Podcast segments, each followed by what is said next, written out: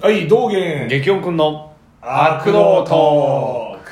早いもので12回目ですか12回目いやいやいやいいですね じゃあ早速気になるニュースからいきますか、ね、どうぞ道元さもんうちょっと今回パンパンになりそうだからねまずね一個ねちょっとねふっともしかない文句言いたいんだけどほうあのねフィリップ・アンセルモあがらねどうしましたあどうのしたパンテラの曲おをう配信ライブしますと、はい、ストリーミングライブ なるほど大々的に告知をしてるのはあーちょっと俺はあ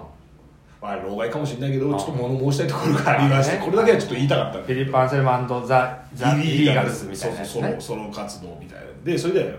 いや、見んでいいんだよ。その、あソロバンドのうライブをやるに、2、3曲パンテラのライブもあるよっていうのは別に言うんちでょすよっとやるぐらいならねそれはこの間の来日もそうだったじゃうんそうだん。今回なんかパンテラの曲ばっかりやるみたいなこと言ってんじゃんなるほどそうなるとちょっと話が変わってくるそのうなんかねさっきあの画像見たけども全面的に押し出してたよねもうねあのイリーガルズの方がちっちゃくなったらしいそがうそうそうでさもうさほんとパンテラが好きな人間から言わせてもらってさ、無理だしそもそも、ねその本人歌ってますだからさモノマネ王座決定戦のさ、うんご本人登場と一緒じゃ んそうだねそれをさバンドというかさあと求められるのもそうださなちょっとさ他のメンバーは誰一人参加してないわけだからそうねっていうか参加できないからねもうでねきないしレックスもいないしでねあのアボット兄弟は亡くなっちゃってそうなくなっちゃったっていうね何が嫌なのかっていうと、そのねパンテラがうん順調に活動してて、ダイムがうんああいう悲劇で、うんパンテラのライブ中に死にましうた、んでもうダイムなしじゃ俺たちはやっていけないから、うんパンテラはもう解散したねだったら分かるうんけどうんパンテラの曲はやっぱ俺たちは残していきたいし、うんファンもそれは聞きたいからやるっていうんだったら分うかる、んむちゃくちゃ仲悪くなって解散してそうさだったね最後ねそうでさ、もうダイムの葬式にさダイムの奥さんが、うんフィルはちょっと来ないでくれっていう断られちゃったもんねで喧嘩してでフィルなんて当時メディアでなんか悪口とか言ってたじゃん、うん言ってたあんなやつらはもちょっとうねストリップしか見ねえでクソだとかさあの時期ちょっとなあのよくなかったねあのそう一連のフィルの発言はねでそれでさ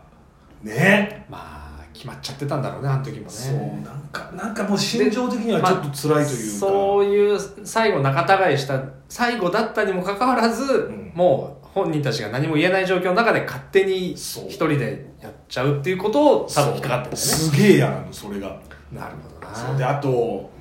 いやロックショーとしては別にいいと思うよ、うんそれでまあお金も入るだろうしう興ん行的にも成功はするだろうけどさ、うんうんどう俺自分が例えばサウザンドアイズが超仲悪くなって、うん解散して、うん俺はサウザンドアイズの曲でライブ回るぜ俺絶対嫌なのよそれダメやだやだろうねそう嫌なねてかなんか情けないじゃんそうだね現在進行形のミュージシャンではなくなっちゃったというかまあそれそはうださなそれも分かるでまたこれでフィルってまあその後ソロとか自分のバンドとかいっぱいやってるけど、そうやっぱりそこがどうしてもこう評価だったり自分の実績がついてこない状態っていうのもちょっとまたかっこ悪いよねかっこ悪いんでだからそれでパンテラにすがっちゃうってのが、うんどうしてもそう見えちゃうねそうフィル盲信信者の俺としてはあの頃のフィル盲信信者の俺としてはそうだねだからえエンマイナーの人ってパンテラってバンドやってたんです かってなるならいいんだけどなるならいいんだよそうそれな昔そういうことやっててさちょっとじゃあ今回ライブでやるかみたいなのからいいんだけどさそうあとスコースコーーえスコーの人って昔そんな有名なバンドだったんですかそうそうそうっていうじゃないからねじゃないんだよ誰も今言った2つのバンド知らないからねそうじゃないんだよスーパージョイント部も知らないからねそうスーパージョイントも知らないしダウンも知らないしバイキンググラウンドっていうあの地獄のあれも知らない しバイキンググラウンド本当地獄だったらあれそうだねシャーっていうやつそうそうそうそうっていうそのどうしてもちょっとどうしたフィルそうそんなやつじゃなかったじゃないかっていうそうなんですよまあこれだけどファンの俺がちょっと妄想フィルに対してこうありあってほしいみたいな妄想を抱いてるところもあるんだけど、いやわかる、ただなちょっと人道的にというか心情的にやっぱさ、ね、って思うところがありまして、これだけは言いたかった、はい今回ちちょょっっととね大筋とは全然違う話いなやんいですやけでもちょっとまあタイムリーというかちょうど出てたニュースでねどはいなんかかっこよくあってほしいんだよねそうねやっぱりねアンゼルモはかっこいい年取ってもそう兄貴であってほしいんだけどほしいんだよね本当にちょっと残念かなまあでも今後の活動がもうちょっとこうね順調になるといいですねそうでも断言しとくけど俺は絶対に見 ない、うん、もう見て頭抱えるの予想できてるそうだなそうなんだよなまたそれがねちょっと悲しいよねねはいはありがとうございます貴重な貴重なお時間をはい、えーというのがまあ1個目のニュースで2個目がまあこれもまあ残念なニュースなんですが、ねえっ、とエントゥームド今はエントゥームド AD になってたのなかんなかも揉めたうん揉めたこれもまた揉めて、うんえっとエントゥムド本体とその今から言う、えーボーカリストを得たエントゥムド AD を物分かれしちゃってた方のもともとのボーカルで、オリジナルメンバーですね、えー LG ペトロフボーカルの方が亡くなってしまいましたと、えー、がんで闘病してたんですかね、で確かフェイスブックかなんかでこう皆さんから寄付とかもそうそうそ来たりしたんう、でまあ、よくメタルミュージシャンってそういう、まあ、がんになったりとかいろいろするとそうやって寄付募って、ファンとかミュージシャン仲間が助けたりすねる活動をしてる中、公表するのも勇気あるよな、ね、残念ながら亡くなってしまったということであのエントゥモドはあの激音くんは非常に好きなバンドそうやでろなあのスウェディッシュですからの、まあ、ちょっとデッスンロールというああかそうでしょわかるあの摩擦ケースの高いギターとちょっとナチュラルなうんあのスピード感のロックンロールメタルで大好きだったんでそすうけどねね残念ですだねからあれでしょ激音君的にはファーストよりこうアップライジングそうそうそうとかウルバリンブルースとかの方が好きなアんップライジング超好きなアルバムいいでよね荒くれロックねそうそうあのやさぐれててねあのいいんですよねやっぱね俺はねレフトハンドパスとあ、 お前はそうステージだなんだよねあの頃な。で、あの頃っていうとやっぱスウェーディッシュデスのこう、原風景というか、もうオリジネーターだよね。あそこから全てが始まったと言ってもそうだね過言ではないぐらいそうだ。ねマニアの皆さんはみんな多分スウェーディッシュデスに関しては過去もあると思うけどうんまあまあ大まかに言えばそうだよね。そうだからスウェーディッシュデスの原風景って俺さ、うんうんあのレフトパンドハンドパスのさジャケと、あとうんうんディスメンバーのファーストの「うん Like an Ever Following Stream」のジャケ、なんかあれが俺の中でスウェーディッシュの原風景はいなはいんはだいよはい。確かに。いいよねけどアメリカとは全然違う違うよねなんかねクラストがちょっと入ってるそうそうそでうそうハーファーもちょっと入っててそうなんだよねあれ不思議だよね、うんそうもうナチュラルに混ざってるんだよね混ざってるあのそこってあれ面白いんだよな確かにそうあと俺のこう知り合いというか、まあ、ちょいちょいお世話になってる某有名レコードショップの人が、僕スウェーディッシュデス大好きで、へえそうそうそうちょっと多分その人も今悲しんでんだろうなっていうあーそうあとその LG ペトロフはあのアモン・アマースとかと共演しててあそうなんだ一個すっごい熱い曲があるのでちょっとこれは今回あのプレイリストにも入れるのであーそれもねめっちゃかっこいいんだよな男らしいというか本当にまあおっさんなんですけど、んもうめちゃめちゃガンガンガンにまあかっこいいんだよねかっこよかったなと思って49歳でしょねうん残念残念だなですなまだ若かったんだよねねただエントゥブの伝説は消えないからううんんなんか1年2年ぐらい前かな最後来日もしたのよエントリあーなんのか AD さがグランドステインからレッドカンパスそうの再完全再現にやったんだよねあのでもその直ぐらいにあのがんになっちゃったっていうニュースが出て頑張ってほしいなと思ってたんだけどねいいよねロこれックンロールだからあれだよ結局こうんうんうデッスンロールみたいなの好きだよねうん好きだねまあ後でクラウンのシンプルな話してもいいよ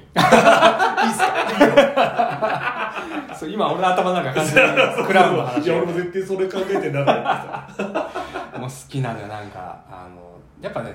ナチュラルなスピード感とか、うん暴走感とかやさぐれ感とかがすごい好きなのそのマシーナリーじゃなくてあくまでもオーガニックっていそううねもう気づいたら荒くれちゃってあ加速しちゃってましたっていう感じだったりとかあくまでも人力の息をこわかるそうう保ってほしいで基本的に勢い余ってるっていのがいいんそうだよねそうそうそうそうそうそう安定した爆速じゃなくてもう暴走しちゃった爆速がねわかるようん結局、ね今日も遊びながらそうなのよ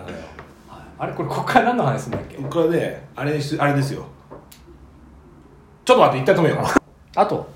なんか楽しみなニュースああとね俺はね見たい見たい映画が、はい最近ちょっと映画離れが久しいんですけるど